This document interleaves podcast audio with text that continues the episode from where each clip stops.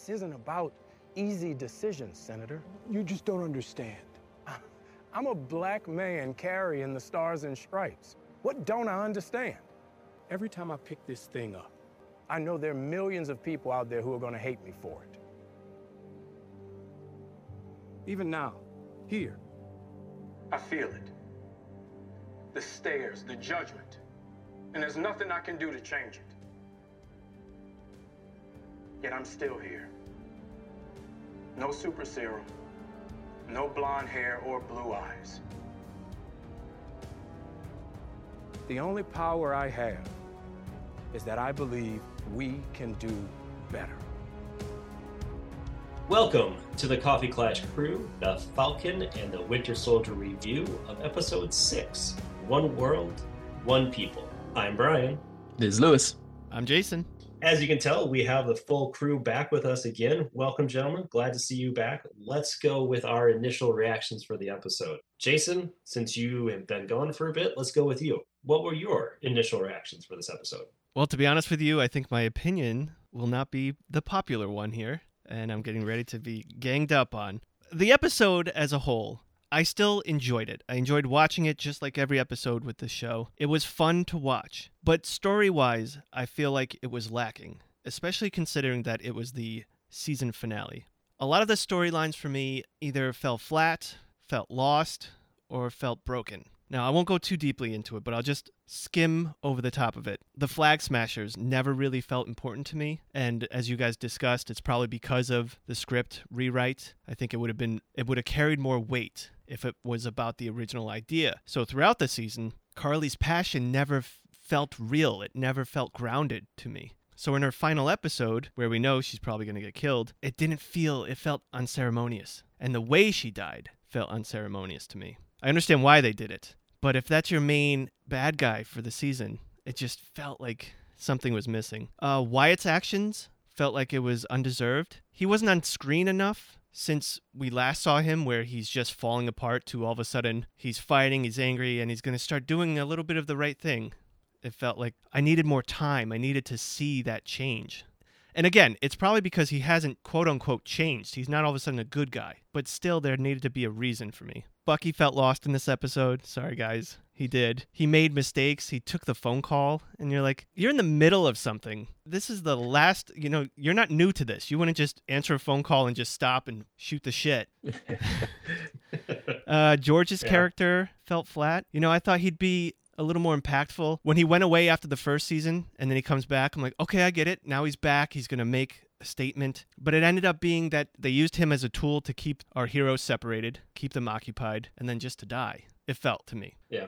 And then, of course, Sharon being the power broker. And this might be because we have our podcast, because we do research and we've been discussing it. That didn't feel like a big reveal to me. And I never really, her character, still, even though she was supposed to be more important in this series, got nothing there. So I watched the episode twice now. I will say the first time I watched it, you know, it's right when it's airing. It's got all the hype up that you know you've been expecting it all week. But with the rewatch, actually, I'm on the same page with you, Jay. There was a lot of things that were that were missing. So I don't think I'm going to beat you up too much this episode, but I completely agree and see where you're coming from. And don't get me wrong, I have a lot of positives too. Like, I'm not going to oh, beat Oh, Debbie sure. Downer Yeah, yeah, the yeah. whole. No, no, no, no. But you're right. Everything that you're saying was accurate and fair, and it's definitely noticeable on the second rewatch. Yeah, So- without the excitement Right. of like Right. watching it the first time. but you're right once you're starting to dive into a show and do analysis and research and think about it and you know create content for a podcast you do kind of like oh sharon's gonna be power broker okay yeah it's not that big of a reveal But that's another thing to think about.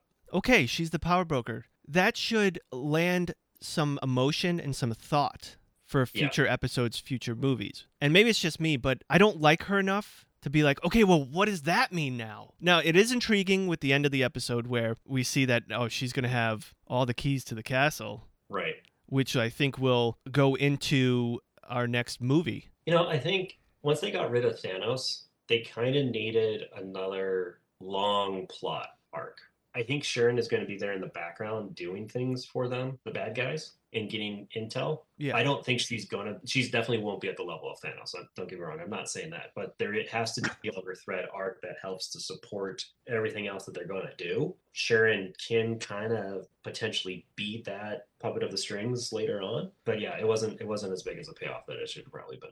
Yeah. I think it's because you called it like four episodes ago. That's hmm.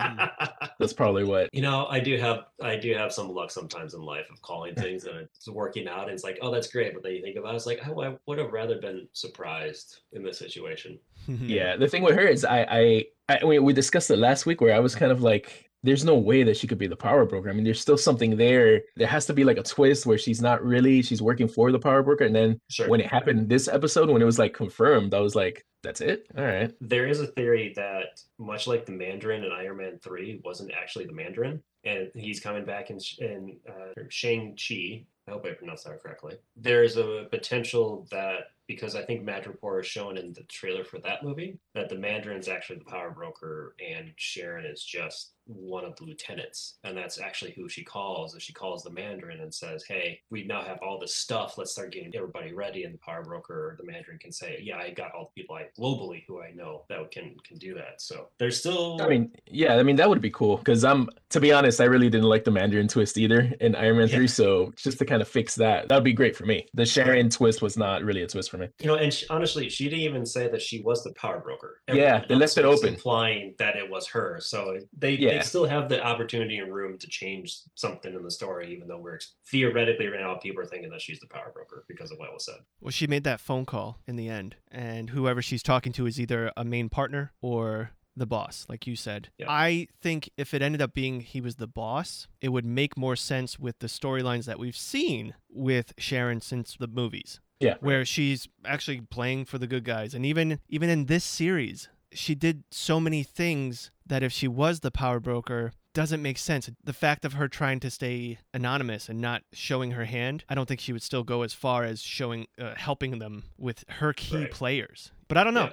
I don't know. Yeah. I think part of that is because she wanted to be pardoned. Maybe that was like a big thing for her, so she could get to the point where she could be within the government. True. Um, but yeah, man, that that really wasn't a big of a reveal as it should have. It should have been. So Luis, what were your initial reactions? Yeah, you know what? I'm I'm gonna agree uh with both of you, with you, Jason and Brian. Although I'm not gonna be as harsh as Jason was, I will say that there are some aspects of this episode that were all right, but it kind of fell flat. You know, like the whole Bucky thing, like you brought up. It was just like, why are you taking this phone call right now, man? Everything is happening. Like, this is the worst time you could take a phone call. You know, things like that kind of it, it kind of annoyed me really, but. I feel like it's one of those things where you could kind of tell if this whole series was set up to be a, a movie and they cut it up to the episodes. This is one of the aspects where it would have fit better as a movie. Because coming off from the stuff we saw the last two episodes and then going into this, it would have flowed better, I think. As a series, waiting for a whole week for stuff to happen and it not playing the way that you were excited for or expecting, it is going to be a letdown, considering that the last two or three episodes were really, they had really awesome scenes in them. And coming into this one, it's just like you want that to pay off in the la- the very last episode, and s- some of it did, some of it did pay off, but some it, it felt kind of flat, like you said. Yeah, I think they've kind of taken their cues from what we've seen in previous series. Game of Thrones comes to mind, where the penultimate episode was always kind of like the big one. Half of the last episode was some payoff and mostly plot thread wrap ups. And so that's essentially what we got. Yeah. But you're right, the payoff wasn't as good as we were anticipating. But yeah, it would have made sense if we had sat and watched a three hour movie. It would have been okay. We would have been, uh, it's like, okay, in the grand scheme of things, it would have been fine. Uh, Right. yeah, totally agree. And I'm totally fine playing moderator between you two. I have a feeling that Jason's going to be on the more negative, going to be more positive. I'm in right smack in the middle. So I'm totally fine playing middle of the road for you guys today. Well, don't get me wrong, there's a lot of positives there. I feel like their treatment of Sam was done very well. And I guess in the end, that's the most Yeah. important part. I think that was delivered in a good fashion where we have his new gear brought to you by the Wakandans. And thank God they chose to keep the wings because Marvel Yeah. didn't want them to have the wings and they fought for it. Yeah, thank it, I think it makes it, it makes the costume. It makes Yeah. it epic. Sam's Captain America outfit comes from a comics, and what you're referring to, Jason, is that when they were going to make Sam Captain America, in the comics. Marvel was like, oh, he doesn't need his wings because it's going to be too confusing. Just make him Captain America. But the creator and the writer of that was like, no, it's really important that you need the wings. You need to keep the wings to keep his identity as well. So yes. I agree that yeah, it, it is definitely the better choice to keep the wings. And I know I'm more of the purist, if you will, from a comic books perspective when they translate it into movies. So I really want them to be as true to the comic book storyline and arc as much as possible. So I was quite happy with the outfit. It was a pretty good mix between MCU bulky Sam needs to be protected because he's falling from high heights, so he has to have a little bit more body armor, like we've seen in previous Avengers movies, mixed with the comic accurate depiction and colors and schemes. So I, I was really, really happy to see his outfit. Yeah, and it sets him aside from Steve Rogers. This is like Yeah. Sam Wilson's uh, era of Captain America. So it, it separates that. You know, it's like, all right, Right. this is the new Captain America. This is his time, and it just gives it that feeling that he really just he's coming to his own as as the next Captain America. It gives him his own identity, sets him apart. But beyond that, we have to remember he doesn't have super serum in his blood. Yeah, So I think he needs the wings to help him, to give him that edge above, pun intended, the bad guys. as far as you did there. Thank you. As far as the suit is concerned, at first it was jarring to me when he flies in through the glass window and it's so much white. And Yeah. I texted you guys and I knew I, it was too confusing for me to text you why I was feeling like I'm not really fully on board with the outfit. And I think I think I came up with the reasons that I could verbalize. You guys remember I mean these are six shoes. They still are. Converse. Yep. All right. You Yeah. remember when you get the white and they're brand new and they're too white? Yeah. And everyone's like, "Damn, dude, you're Yeah. bright. You got to dull those down. Put some dirt Yeah. on them." And like It's- a day later, they get scuffed up and they're no longer bright white anymore. yeah. And that's then why I they never look got good. the white ones. Yeah. yeah. and then they look Yeah. good. So he had so much white and so much bulk, which understandably, Brian, he needs that because he is flying and falling. Uh, so he needs those shoulder pads. I think they needed to cut it up with some blue. His whole bicep shouldn't have been white. It should have been just parts of it that were white. And then I think it would have been perfect. But it is growing on me. I think it was a lot of fan service that they did. Like with Captain America's outfit in Avengers 1, they tried to be very comic book accurate with that. And Hmm. while it was fan service and looked kind of cool, not everything translates well from page to screen, hmm especially if you look at comics in the 90s. There's just no way guys can be that muscular and g- girls can have that skinny of waists. That's just not accurate. So I think that's what they were trying to do here is that they were trying to pay a little bit of fan service because we those of us that read the comics know the story that they're going to get into with Sam being Captain America. So they wanted to probably try to do as close to a comic book accurate costume. And there was a lot of white in the comic costume. So that's what I think that they were doing. I fully expect, much like they've done every other movie, is that the costume will grow, if you will, and Yeah. ebb and change. And I think that's what they'll say is like, okay, yeah, this needs to be tweaked here. This makes more sense. This colorization makes more sense. But yeah, like I said, for for one episode, total fan service. I mean, he looked pretty cool as soon as he hit that glass, and you just see the mm-hmm. wings kind of. I mean, I I turned into a total fan when I saw him, and it was like, wow, that looks great. What I was gonna say before, Jason, I think you're also viewing it as a designer, right?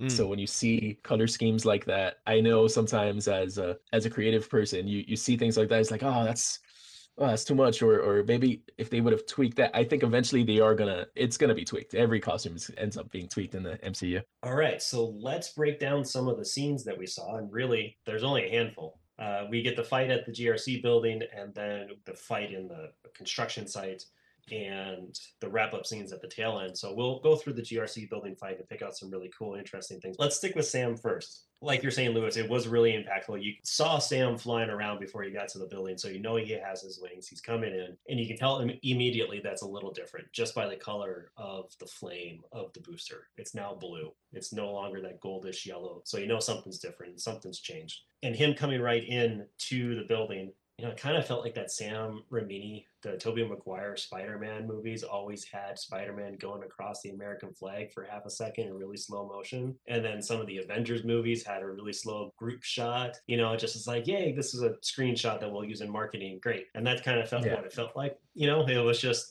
yeah, a little slower just so we can get a perfect still shot of Sam in the new costume so we can use it for marketing or a trailer. But this is where we also see him fight Batroc after they start evacuating the GRC building. And for no other reason other than separating the council members into three different groups because we got three main characters of Sam, Bucky, and Sharon to track them all. Uh, yeah. there was that fight between Sam and Batroc. Now it's interesting. We know Steve Rogers' version of Captain America kicked his ass, Batroc's ass pretty handily on the ship, and Batroc and Sam never really got a decent fight in episode one on the helicopters. So it was nice to see that Batroc was able to come back and have some sort of real fight with Sam. And you can tell when it was postponed that Sam was like, "Oh, I got to go," and just jumps out the window at the end. That Batroc was going to come up later in the episode. But it's always interesting that Batroc always got his ass kicked by Captain America. Well, I mean, let's be honest. He's got new gear on. It's still a little tight. You know, he's just working it. You know, he's kind of working into it. he's getting used to the new boosters. They're a little faster, so his timing's a little Yeah. off.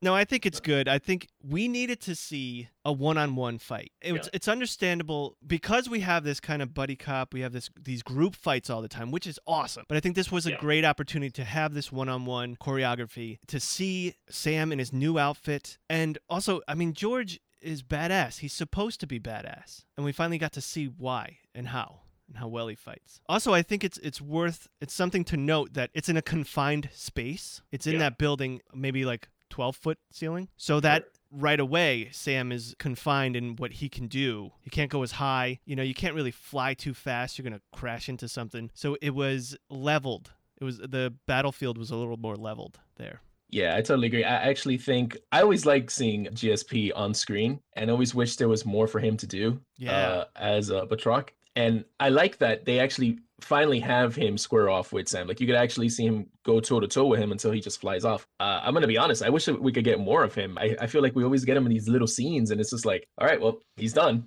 There he goes. He's over. I like having that character around just as like a bad, but I did enjoy them fighting. I, I enjoyed that you actually see them go toe to toe. Yeah, I the minor character not really minor, I would say like the second tier villains that Marvel has introduced, either if it's Batroc or Crossbones in the last Captain America's movie. They're really good potential for stories because they keep coming back at times in the comics. So there is material to draw from. Right. And yeah, you're right. It's kind of like a, just a disservice. It's they're there to serve a purpose of a story and then just killed off in the movie. So Yeah. I would like to see Batroc come back. I know they, you know, he's essentially a for a mercenary for hire, which mostly fits with the comics as well. But I don't know. There was just some cool stuff that they did with him in the comics. Granted, he's more of a 70s character, so there's a little more looseness that they could have. I wish comic book movies and Marvel Marvel's doing a much better job except for this episode, uh, of not killing villains. But I would just wish in general we'd have more villains that could come back. I know movies dictate that you're gonna have to have a new villain to keep the story progressing for the main characters. But yeah, I, I, Yeah, I mean- die either. in general, Marvel does a great job because they, you know, I don't think they really kill off any of their really big villains. So they always have a way for them to come back. So I think, Sure. um, you know, they usually do a good job. But yeah, like you said, uh, Batroc is definitely one of those characters that they, they could do more with him, but they could also use him as as a throwaway character as well. So it just it really just depends how you use him.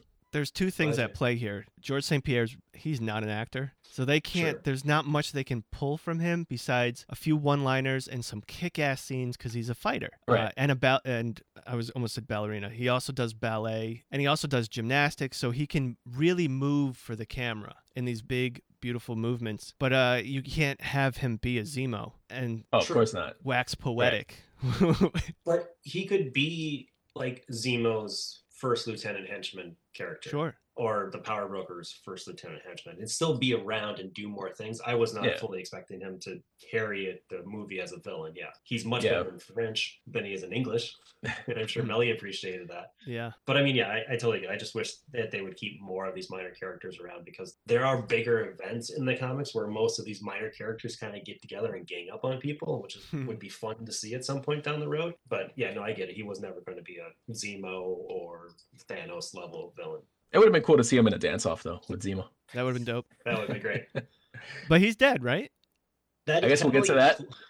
that is heavily implied, but we don't officially see or hear of him dying. He could have gotten away. There, we didn't see a body and being zipped up in a body bag, which we, much to Luis's point earlier, we don't ever really see that sometimes. So there's still a Yeah. way that they could potentially come back Beautiful. theoretically. I thought he was dead. When I saw it, I I was like, oh, that's it. They're done with him. I mean, I did, too. yeah, I did too. it's but, it's you know, open. It's open for it's it's cracked open. Yeah. Just let the light in so the kids don't get nightmares. It's about that, not nothing more. All right, the next scene that Sam had was the helicopter chase. Now, this to me kind of harkened back to Iron Man 3, where Tony was trying to save people falling out of a plane. So you could tell Marvel put a lot of movie into this episode with the CGI. Oh yeah. You know, it was really kind of cool to see Sam utilize Red Wing, who looked like he got a boost in artificial intelligence Oh, from yeah. previous scenes that we've seen him. Oh yeah. Uh, and just be able to utilize, recognize who was on the helicopter, and still show some of the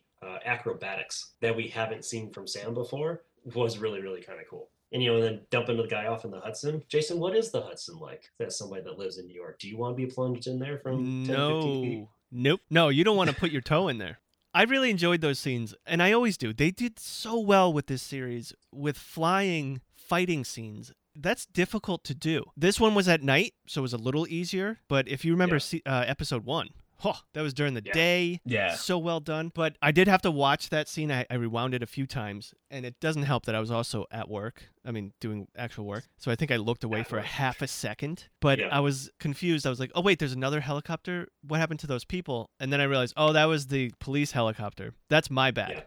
but um, Yeah. I think that these aerial shots, it's very important for this character, Falcon. I'm still going to Sure. call him Falcon for this uh, series because that's where he does his best work. And going against a helicopter, I think that was just so well done. Him falling into the Hudson, like you said, finding out who can can anyone fly the Yeah. helicopter if I take out these assholes. It shows that he's going to go above and beyond to do the right thing to save people, and that is the theme of this whole episode. Yeah, I loved how he used his tech to find out who could pilot that helicopter while also like maneuvering around it and throwing the shield. And what really looked cool just visually is him just going straight into the passenger side of the helicopter and just taking this guy out while, you know, the lady goes in and starts flying. I mean, it just looked amazing. It looked like movie quality type stuff. And it was just like, oh man, Sam is Sam is really kicking ass right now as Cap. It, it was just a lot going on, and it was pretty cool just to see Sam just handle it like a pro. It was it was amazing. Marvel's kicking was really ass. Disney Plus, Seriously. Marvel is kicking ass with these shows. Uh, Mandalorian, WandaVision, and of course, The Falcon and the Winter Soldier. It is movie quality because it's got that money behind it. It's got Yeah.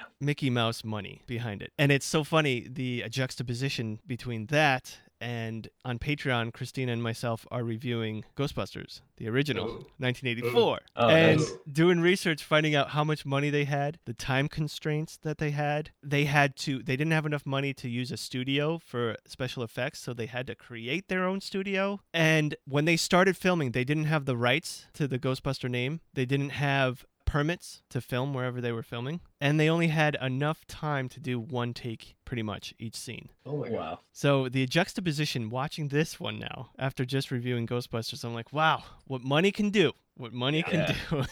And technology, just like Oh, how yeah. much you could put into something now, where it's just like back in the 80s, it would have taken you a, a year just to do that one scene, you know? You know, honestly, I kind of like the practical effects that they would do. I know we're going on a deep tangent here, but it's fine.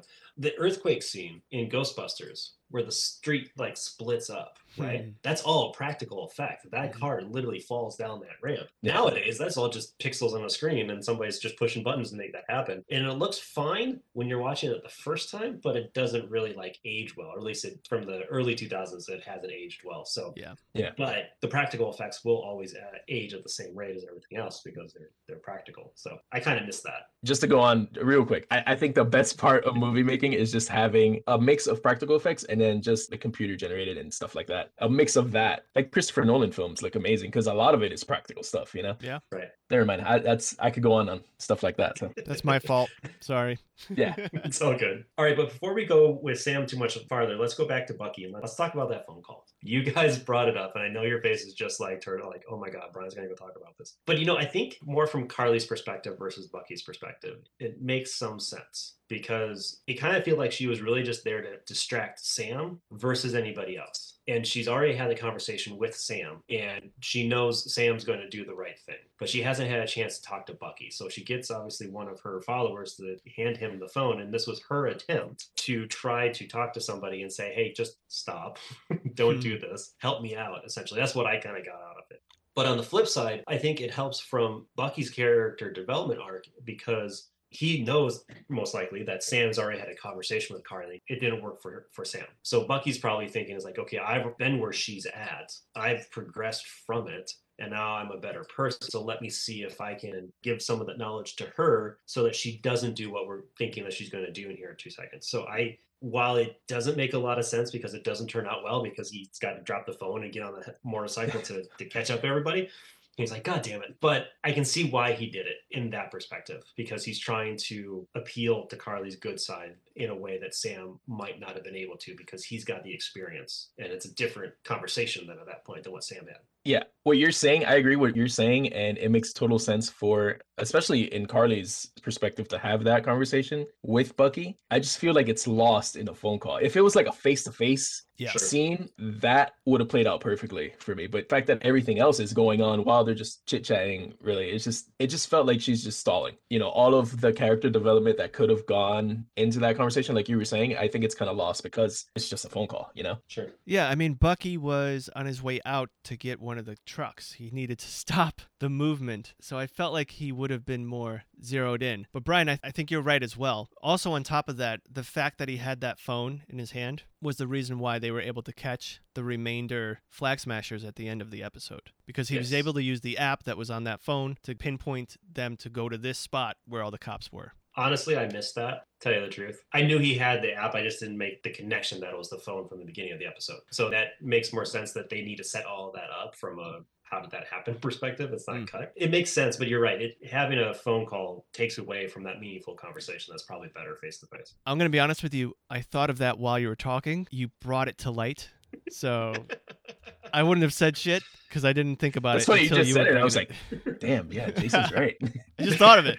See, and I was going to give you credit of like, oh, this is why you're you're the host. This is your you've got your podcast for that's- so long. You know, it's the magic behind the curtain, Jason. Do you could have just let it slide and been okay. Well, no, or you can think of it as the magic because this happens often when Christina's talking and she's breaking down a mm-hmm. scene. Something Yeah. pops in my head, and I'm like, well, then that's why because this and this happened. So that is the other magic. So you were looking at the left hand. You should have been looking at the right.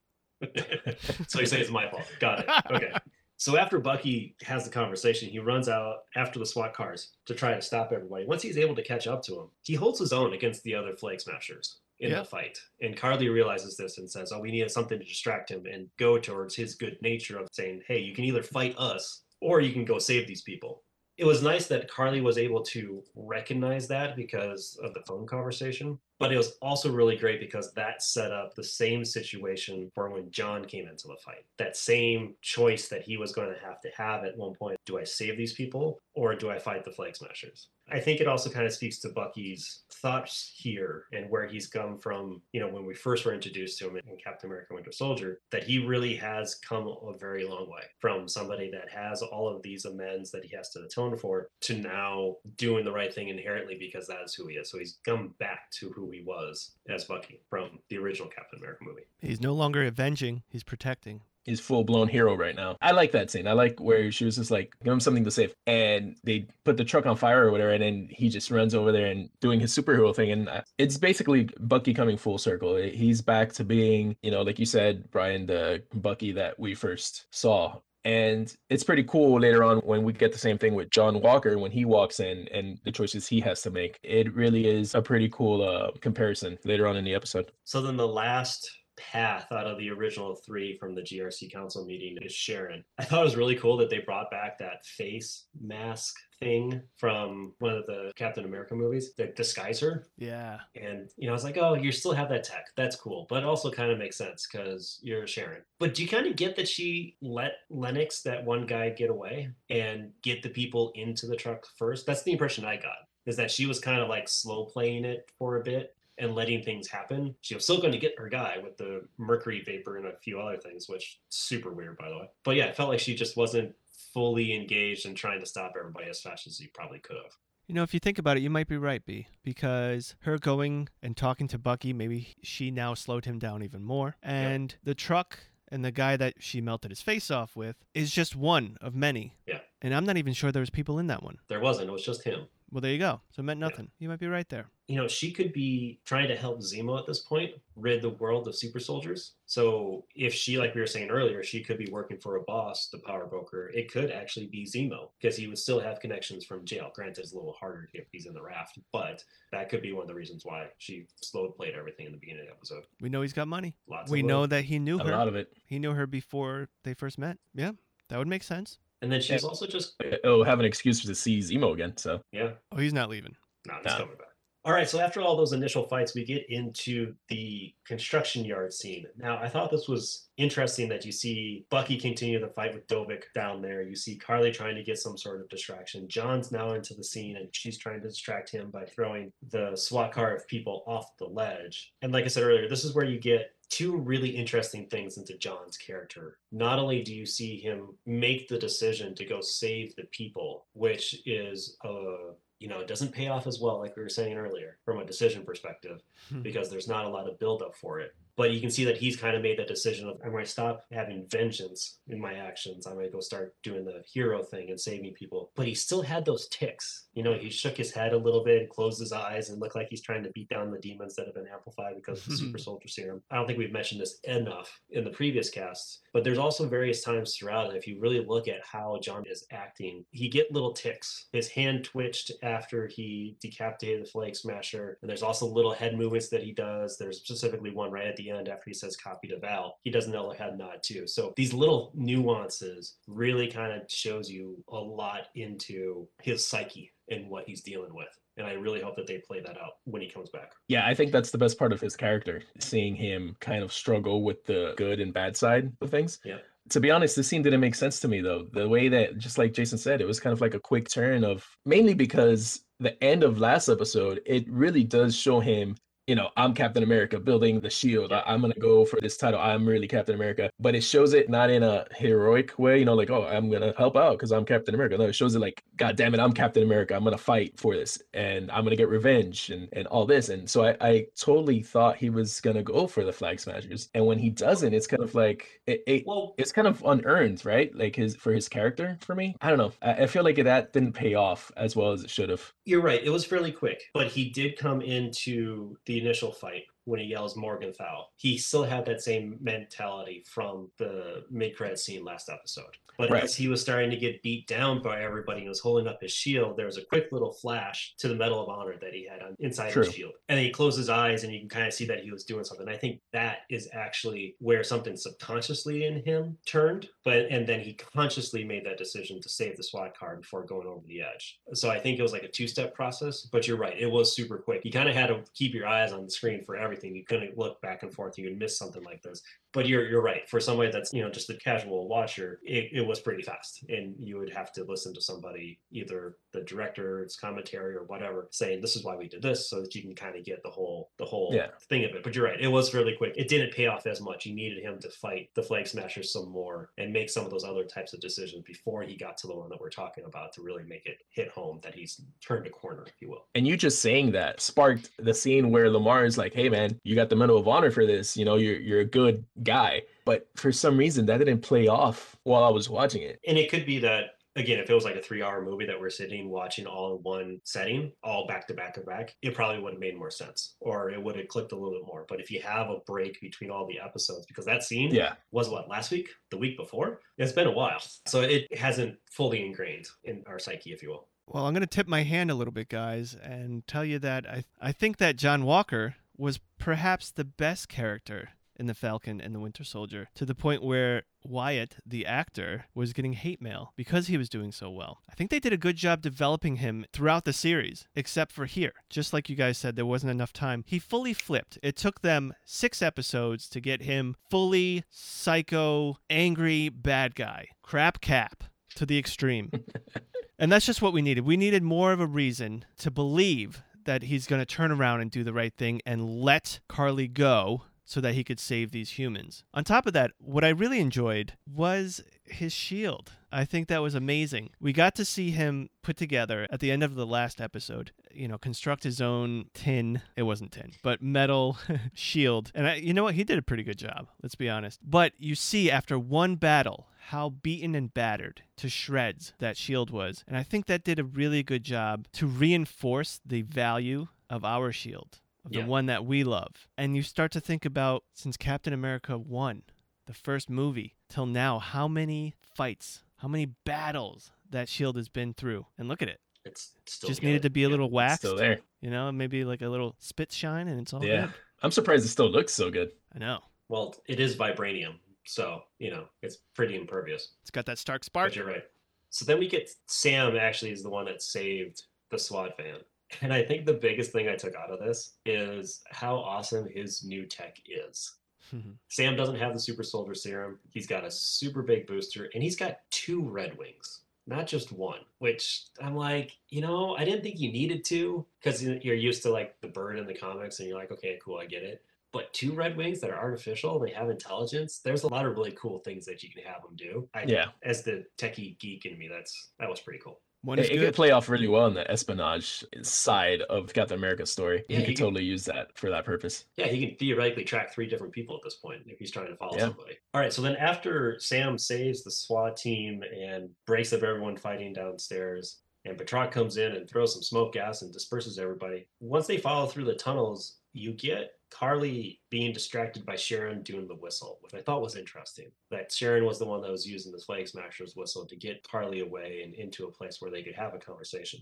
So then after we get the conversation between Karli and Batroc and Sharon, and like we were saying at the top of the podcast about Sharon potentially being the power broker, Sam comes into the picture and we have an interesting exchange, I will call it, between the two of them. Sam's still trying to get Karli to stop and do the right thing. And Karli's kind of at this point just frustrated with everybody and just wants to fight him. And Sam specifically says, I'm not going to fight you. To me, it tells me that Sam is sympathetic to Karli's plight Mhm. which pays off in a minute. Yep. And also understands that she's she's literally just a teenager and she could still be redeemed. She has a lot of life ahead of her and he doesn't want to jeopardize any of that. She hasn't done much of permanent damage. So he's trying to keep her be redeemed. So I thought that was really nice. I really liked their relationship, honestly, of mentor and kind of mentee not wanting to listen. So I was kind of sad when when Sharon shot Karli. But like you're saying, Jason, I, I know why they did that. I just wish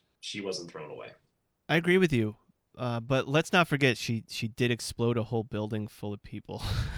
so Yeah, I saw- mean, she's going to jail, Okay. man. That's fair. I saw Jason's fair. face when then oh she could come back. I'm like, she murdered a lot of people, man. Yeah. But he Okay. does see, like, especially if we just put into our brains, if the original storyline, which was that there was a virus and she was trying to get the cure to the virus, which we did see in the opening scenes of the Flag Smashers at the beginning of this series, that's what they were stealing medicine. Then it would be more believable why Sam would be hesitant or reluctant to hurt her, to fight her, because he's on her side. Her delivery Yeah. is wrong, and that's what he's been trying to tell her. But crap, Cap fucked that up a couple episodes ago. There's just something, and I can't put it into words, guys. There's something about that scene that I just was like, I. Uh, Look, I love you, Sam. I get this. You're you're the good guy. I love that. But there's something about the scene with him saying, "I'm not going to fight you," and her saying, "Fight me, fight me," that just didn't have that effect that it was supposed to. But that might be me. I'm a Scrooge.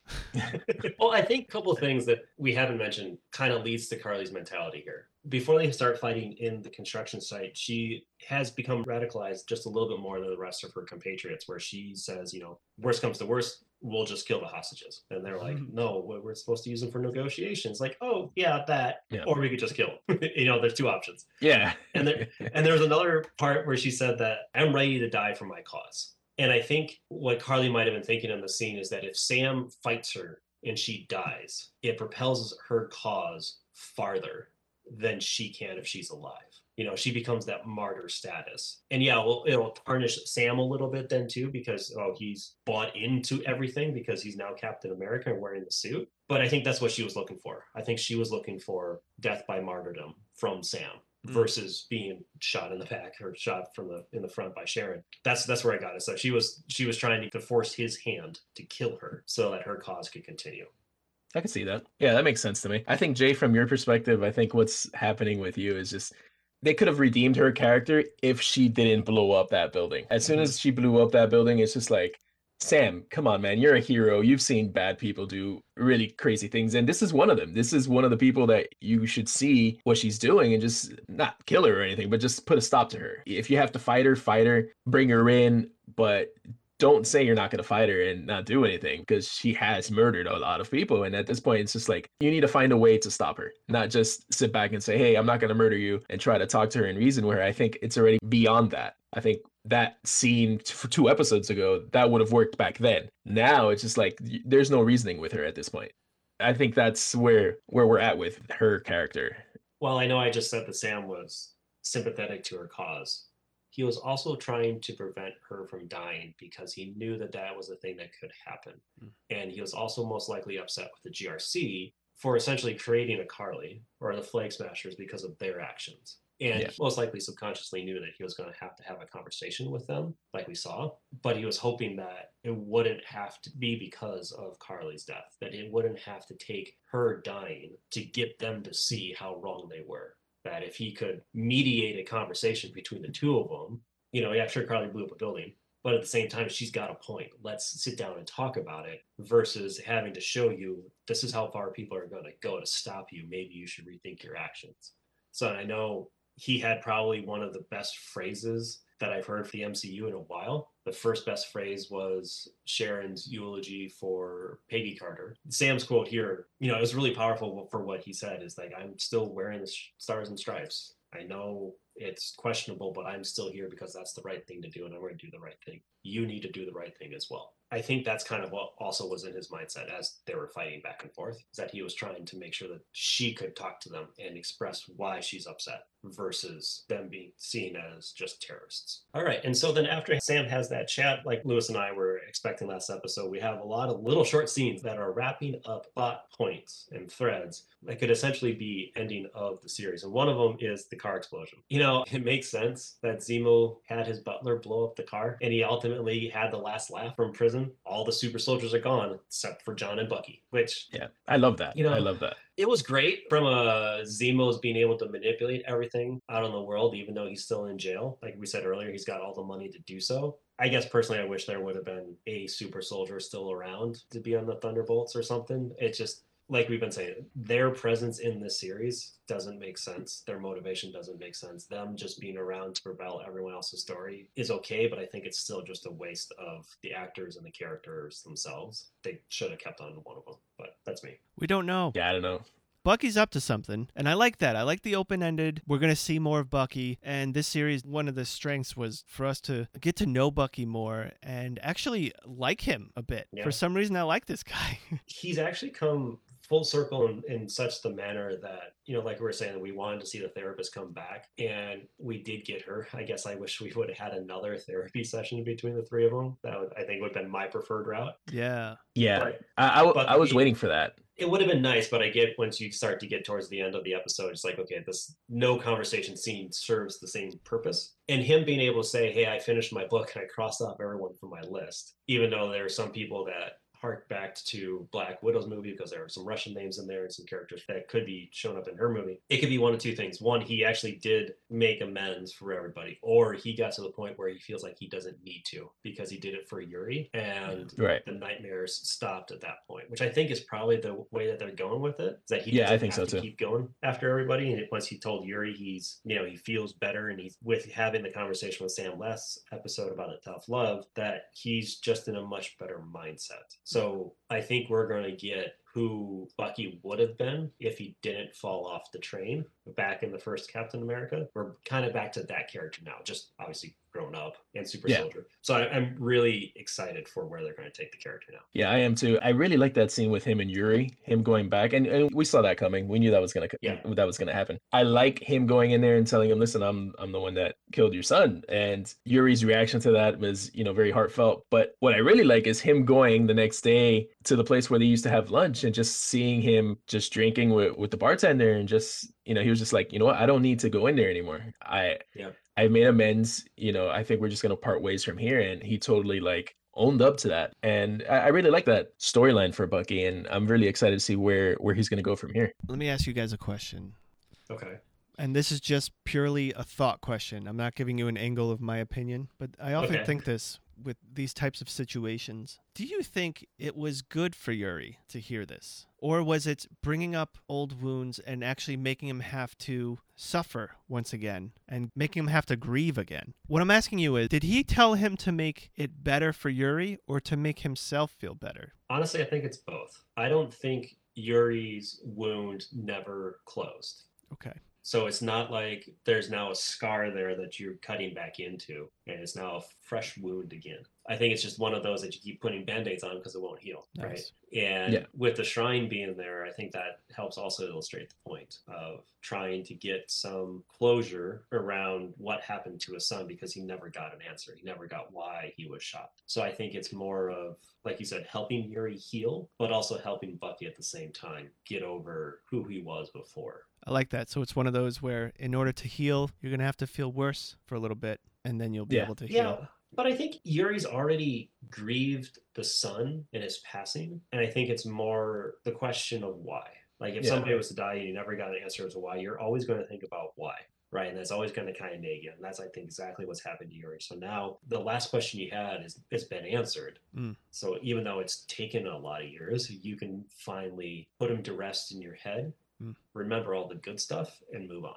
Versus there's a blockage there Yeah. before you can continue. I think that's great. That's why I wanted to ask you guys that. Yeah, I like that. I think it was it was great if you remember that there was one time in this series where Bucky knocked on that door and when it was opened, he just left. He was going Yeah. to do it, but he didn't have Yeah. this full strength yet, but now he does. So let's get real quick to, as Luis said to us earlier, the campy scene between Val and John Walker. Ah, I think Marvel took the cheap way out of turning the suit black, even though that's also a fairly comic book accurate costume that he's wearing now. All I see that this scene was to do was to say John has progressed a little bit past his demons and past the vengeance mode and the crap cap status. He's still he's still not good, you know, he's not Captain America anymore. He's not fully crap cap. He's kind of a crappy light cap. He's done a little bit better. He's gotten a second chance to do what he's wanted to do as Captain America. But you're right. Other than setting up another scene for Julia Louis-Dreyfus to come in, which, you know, great actress. I'm not faulting her at all. It's really just a bridge scene, I think, between yeah. the previous five and a half episodes plus whatever's going to come in the future. But yeah, it was, Yeah. it could have been written better, to your point. For for me, it was too on the nose, man. It was just like, oh, you know, you're not Captain America anymore, but you know what? There's gonna come a time that you could be U.S. agent. Really, like it's on the nose, man. And I feel like maybe if this was like an after credit scene, maybe it would it would have played better. It felt more like an after credit scene. It's just the way that Wyatt Russell was just like, I, I don't know if I'm explaining it right. It just felt campy to me. It and maybe part of it is because Brian called it like three episodes ago, um, and I'm just like. Uh, but I don't know, man. I, I feel like uh, it, it could have been written a little bit better. But his character development, you know, it's more than that scene. Like he was great throughout the whole series, so it's not going to destroy what Wyatt Russell has done throughout the series. But you know, just as a standalone scene, I didn't really, you know, I didn't really dig it. Okay, then the final end thread wrap up scene is with Isaiah in his house. Now, Isaiah's calls back to the conversation that they had last episode, Sam and him had around, you know, what would it mean to be a black man carrying the shield and wearing Captain America's suit. You kind of knew Sam was going to do something in the Smithsonian. So I think that was really nice from a telling of Isaiah's story, giving him some closure and some recognition, also potentially setting up his grandson, Eli Bradley, for him to be Patriot in the Young Avengers. Not only did it speak to Sam's character and how he's always doing the right thing, but it was also kind of really nice that somebody that suffered for so long got the recognition that they finally need. So I, I really thoroughly enjoyed those two scenes. I think it was great that from all that pain that he had, Sam was able to show him another light, show him some hope in Yeah. his actions that up until now you thought was impossible. He's been in so much pain for so long emotionally that it's there's nothing that can pull him out of there. But with Sam's actions, he proved that there is another way to think of this. And again, with that scene in the museum, this might just be me, but it felt very uh, Doctor Who. I don't know if you guys saw that episode with The Van Gogh episode. with Van Gogh. Yeah, it felt Yeah. like that, right? Which I didn't mind. Yeah, I yeah, loved it it. So that was cool for me. Yeah, I agree. I think Isaiah Bradley, they wrote him in a way where it's like he's not going to get on board Mhm. with Sam getting becoming Captain America, you know, and rightfully so. Everything he said, it's on point. Why he shouldn't be. What Sam says to the GRC members, you know, in, in front Yeah. of the, the television, the cameras, and again, him bringing him to the exhibit. I think those two things really hit home with Isaiah. And I got to give props to the actor. I mean, he sells this scene, you know, he sells every scene he's in. And they finally gave him what he needed to move on. And um, the, the only comment I have about the scene, and maybe it's because I don't know if it was one of the, the scenes that they did during COVID, it felt like there should have been more people around. I felt like the exhibit should have shown more people just seeing Isaiah Bradley and reading and about his history and things like that. And I think that would have driven the point home. Oh yeah. Um, but you know, I, I feel like that's just me nitpicking, but I really dig what they did with Isaiah's character throughout the whole season. And I, I feel like this paid off uh, perfectly. I know I took the less people in the museum. One, obviously, yes, it's COVID. They shot it during COVID times, but like, Yeah, that's what I thought. It takes some time to get from Maryland to the Smithsonian, having a park and all that kind of fun stuff. So it's like, oh, probably just the end of the day if you Yeah. take COVID out of the equation. So I'm like, okay, makes sense. Especially if you're going to bring the person in that is of that statue, it kind of makes sense. You're doing it towards the end of the day, so there's not this whole big hullabaloo, and it can really have the impact that it's supposed to for those two individuals. Right. well, keep in mind he doesn't want people um, to know he's alive. Right. Also, yeah, that make that's Yeah. that's a good point. Not that you would look at the Had some- statue and be like, "Oh, that's him," you know. It was actually a pretty good take on him being younger. oh yeah. Um, I think it's, Yeah. name's Carl Lumbly. So I mean, it's it was a really good take on him. That was nice. So then the last scene, if you will, during the credits, we got the name change. I don't know if you guys recognize that, yeah. uh, where it switched from Falcon and Winter Soldier to Captain America and Winter Soldier. I Soldier. love yeah. it. Add more words to Yes. the goddamn title. Yeah. Don't they know we're doing a podcast and it's so hard to say so many words? Shorten it down. I think that could play into two things. One, the series Falcon and the Winter Soldier is done now, hmm and they're going to do Captain America and the Winter Soldier as the next one at some point, or we know that they're doing a fourth Captain America movie with Sam. So, you know, that could all play in. But we also, again, after the credits scene, get Sharon getting pardoned. Mm. And I think it was nice that there was also that callback earlier saying Sam hasn't forgotten her promise. So it just again speaks to Sam's character of making sure she does get pardoned. I got two two points and two, I'll say, critiques for this when Sharon left, she was an agent of S.H.I.E.L.D. And since S.H.I.E.L.D. was almost at the exact same time, crumbled to death and is no longer in the MCU. So her having a position in her old department as an agent doesn't make a lot of sense. Unless I'm missing something, and I could be because it's been, what, 10 years since MCU started. But that felt a little weird that she's now called Agent Carter again when there's no S.H.I.E.L.D. But then, secondly, if I was Sharon and I was the power broker and I just got pardoned and I walked out and I'm outside that building, I don't make that phone call saying, "Oh, we have all this access now." Yeah. Yeah. Literally on the steps of the building where they gave Yeah. you a pardon. That's to me mind-boggling. I, it was just too close. It just didn't make any sense. So I can see why they put that as the end credits because they didn't want you to think about it probably too much and it just needed to bridge to something else. But you're right, Luis. I think I would have preferred Val and Walker to be like the second end credits scene. Yeah. You know? I I think both of those would have been perfect end credits. The thing with Sharon, maybe they meant whatever entity department, wh- wh- whatever took over Shield's job. Maybe she's gonna just gonna. sure. Yeah, I don't know. I don't Um. I do like the way that she comes out of the building, and in the very last shot, this is for you, Brian. The camera tilts up, and what do you see? The American flag on top of the building, and that's how you close the series. And that is all that we have time for you today. Thank you for joining us as we review episode six. The last time I'm talking to these jamokes about anything podcast related. Thank you. Have a good Leg. Goodbye. Oh, Leg. God. Well, this is an ignorant thought. Okay. Is she going to join up with Fury now and his new team, He's on vacation right now, right? or he's he's at, with the he's on the moon with Captain America? with Captain America. No, he's he's he's in space, right? With the s- scrolls. He's in space. Yes. He's not on vacation. He's building No. something. Uh, he is building something. He's I- building something. Okay. pre WandaVision, I was thinking it was Sword, uh, Sentient World Observation Lookout, something or other. But then they turned that in WandaVision to Sentient Weapon Lookout, something or other organization. That's the only thing that really kind of makes sense is being up in space. There's also a Alpha flight at one point in Captain Marvel's comics, but that doesn't make sense either. So I don't know what he's building up there outside of a secret invasion thing that they're doing, which we know they're doing that series. But I don't think Yeah. to your question, Luis, I don't think Sharon's going to go up there. I think she's going to stay in Madripoor because somebody needs to handle the black market of all of these government secrets and prototype weapons that are going to get out. Hmm. And still play as a underlying arc between all these things in phase four and five and who knows maybe this is how they introduce the x-men you know that they actually do have a weapon x as part of the weapon plus program that's been hinted at ever since incredible hulk and wolverine is in some governmental warehouse somewhere i don't know that's the only thing i could potentially see i don't think her going up to space though is, makes any sense one last note to anybody else did one world one people sound very hail hydra-ish Huh. no A little bit. Okay, great. So now let's get into rankings. Continuing my love hate relationship with Rotten Tomatoes, they gave this episode a 6.8 and only a 59% fresh. Now, I get it. It wasn't that impactful, that action packed of a episode, and a little bit lower, but it definitely does not deserve a 6.8 in my opinion. IMDb gave it an 8.3, on par for them. Last episode, they gave it an 8.4, so I get that for them. For me, I'll go first and I give you guys a little chance to think about your numbers. Last episode, I gave this a 9.4. The episode before that, was a 9.5. You know, but for me, I think this is more along the, the lines of uh, episode three for me.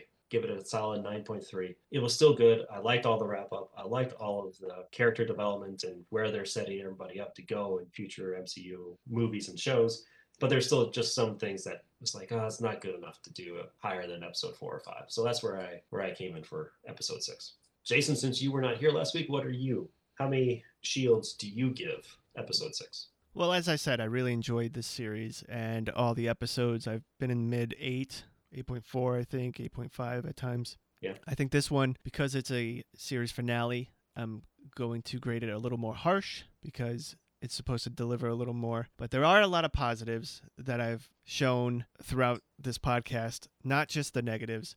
I really love Sam's character.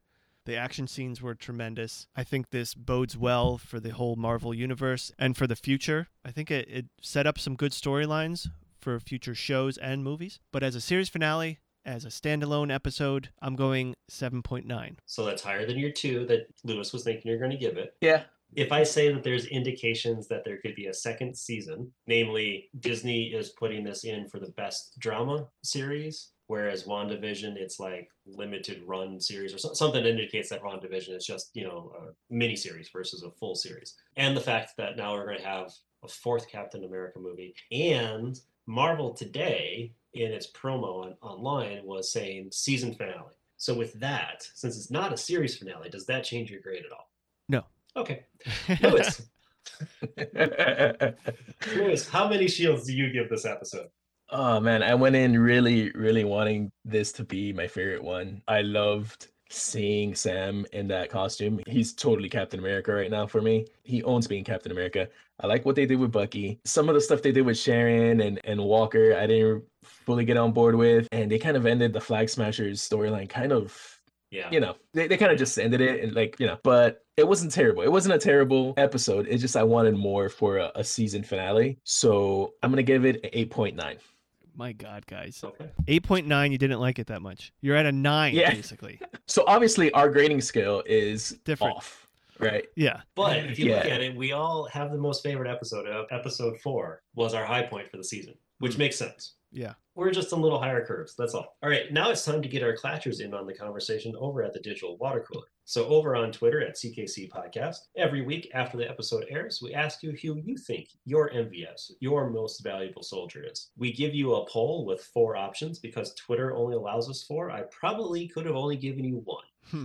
this episode, but we gave you four. And we also like to ask you for your thoughts and opinions on the episode in the comments section. Poll's up for three days, and hopefully, if I can edit this quickly, we'll still be able to get it out so you can comment and have time to vote. This week, we gave you Bucky Barnes, Sharon Carter, John Walker, and Sam Wilson. Now, I could have probably thrown in Karli in there, give her some recognition because she's no longer with us. Uh, I was also debating Isaiah Bradley because he his story arc and his healing has been has come full circle, so that also to me makes sense. But I didn't think they neither one of them had really big episodes. They were just plot points throughout for everybody else. Coming in at last place is John Walker. Coming in third is Sharon Carter. Second is Bucky Barnes. And then rounding out with a whopping majority is Sam Wilson. Let me just say this. Anybody disagree?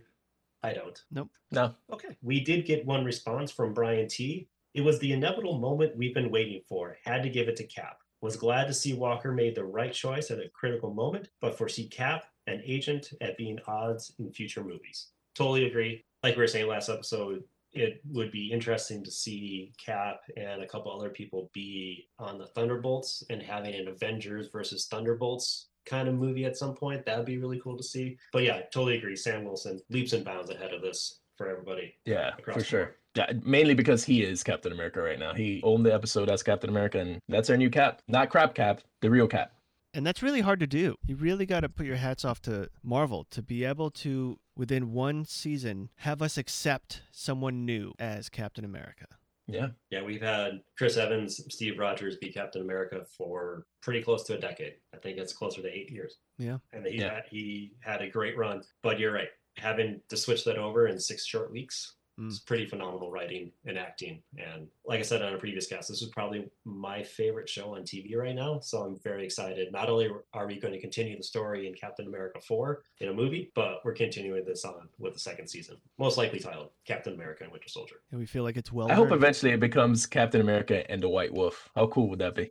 That would be cool. Uh, I think you would need to do more more time in Wakanda with Bucky Yeah. going through the healing process and the deprogramming process for everyone else to understand the White Wolf reference and really to have that be an impact. But even even now, they're still producing comics of Sam Wilson and Bucky Barnes together. So Yeah. you know th- that relationship obviously is going to stay. So I don't personally see a White Wolf name coming in. And it should. It should stay that way. Yeah. You know, Melly wrote in saying Bucky was by far the most interesting character for me. I feel what Melly's saying. If you remember our first episode on this podcast, I said there's something intriguing about Bucky. I want to get to know him more. And I feel like he is interesting to me because I still want to know more about him and I really love him on screen. And it makes sense. Th- this series wasn't really about him, but I am intrigued to see more movies and perhaps some shows with him in it for sure. And he has a lot of history that we could go through, right? There, should, there could be a lot of flashbacks as him Sure. as Winter Soldier, or you know, even at him as Bucky growing up. Just to see more of his character would be great.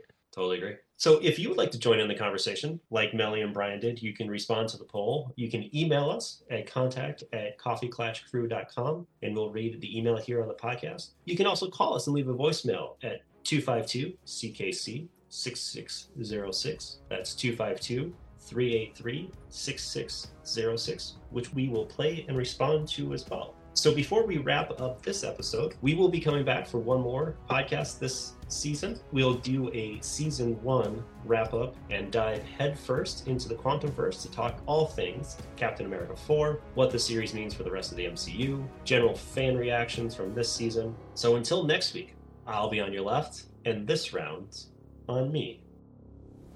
Be sure to subscribe to our podcast. Follow us on Twitter and Instagram at CKC Podcast. And if you'd like to support Jason and Christina and would love even more content, including bonus casts and movie reviews, join our Patreon at patreon.com slash CKC Podcast. This round is on me.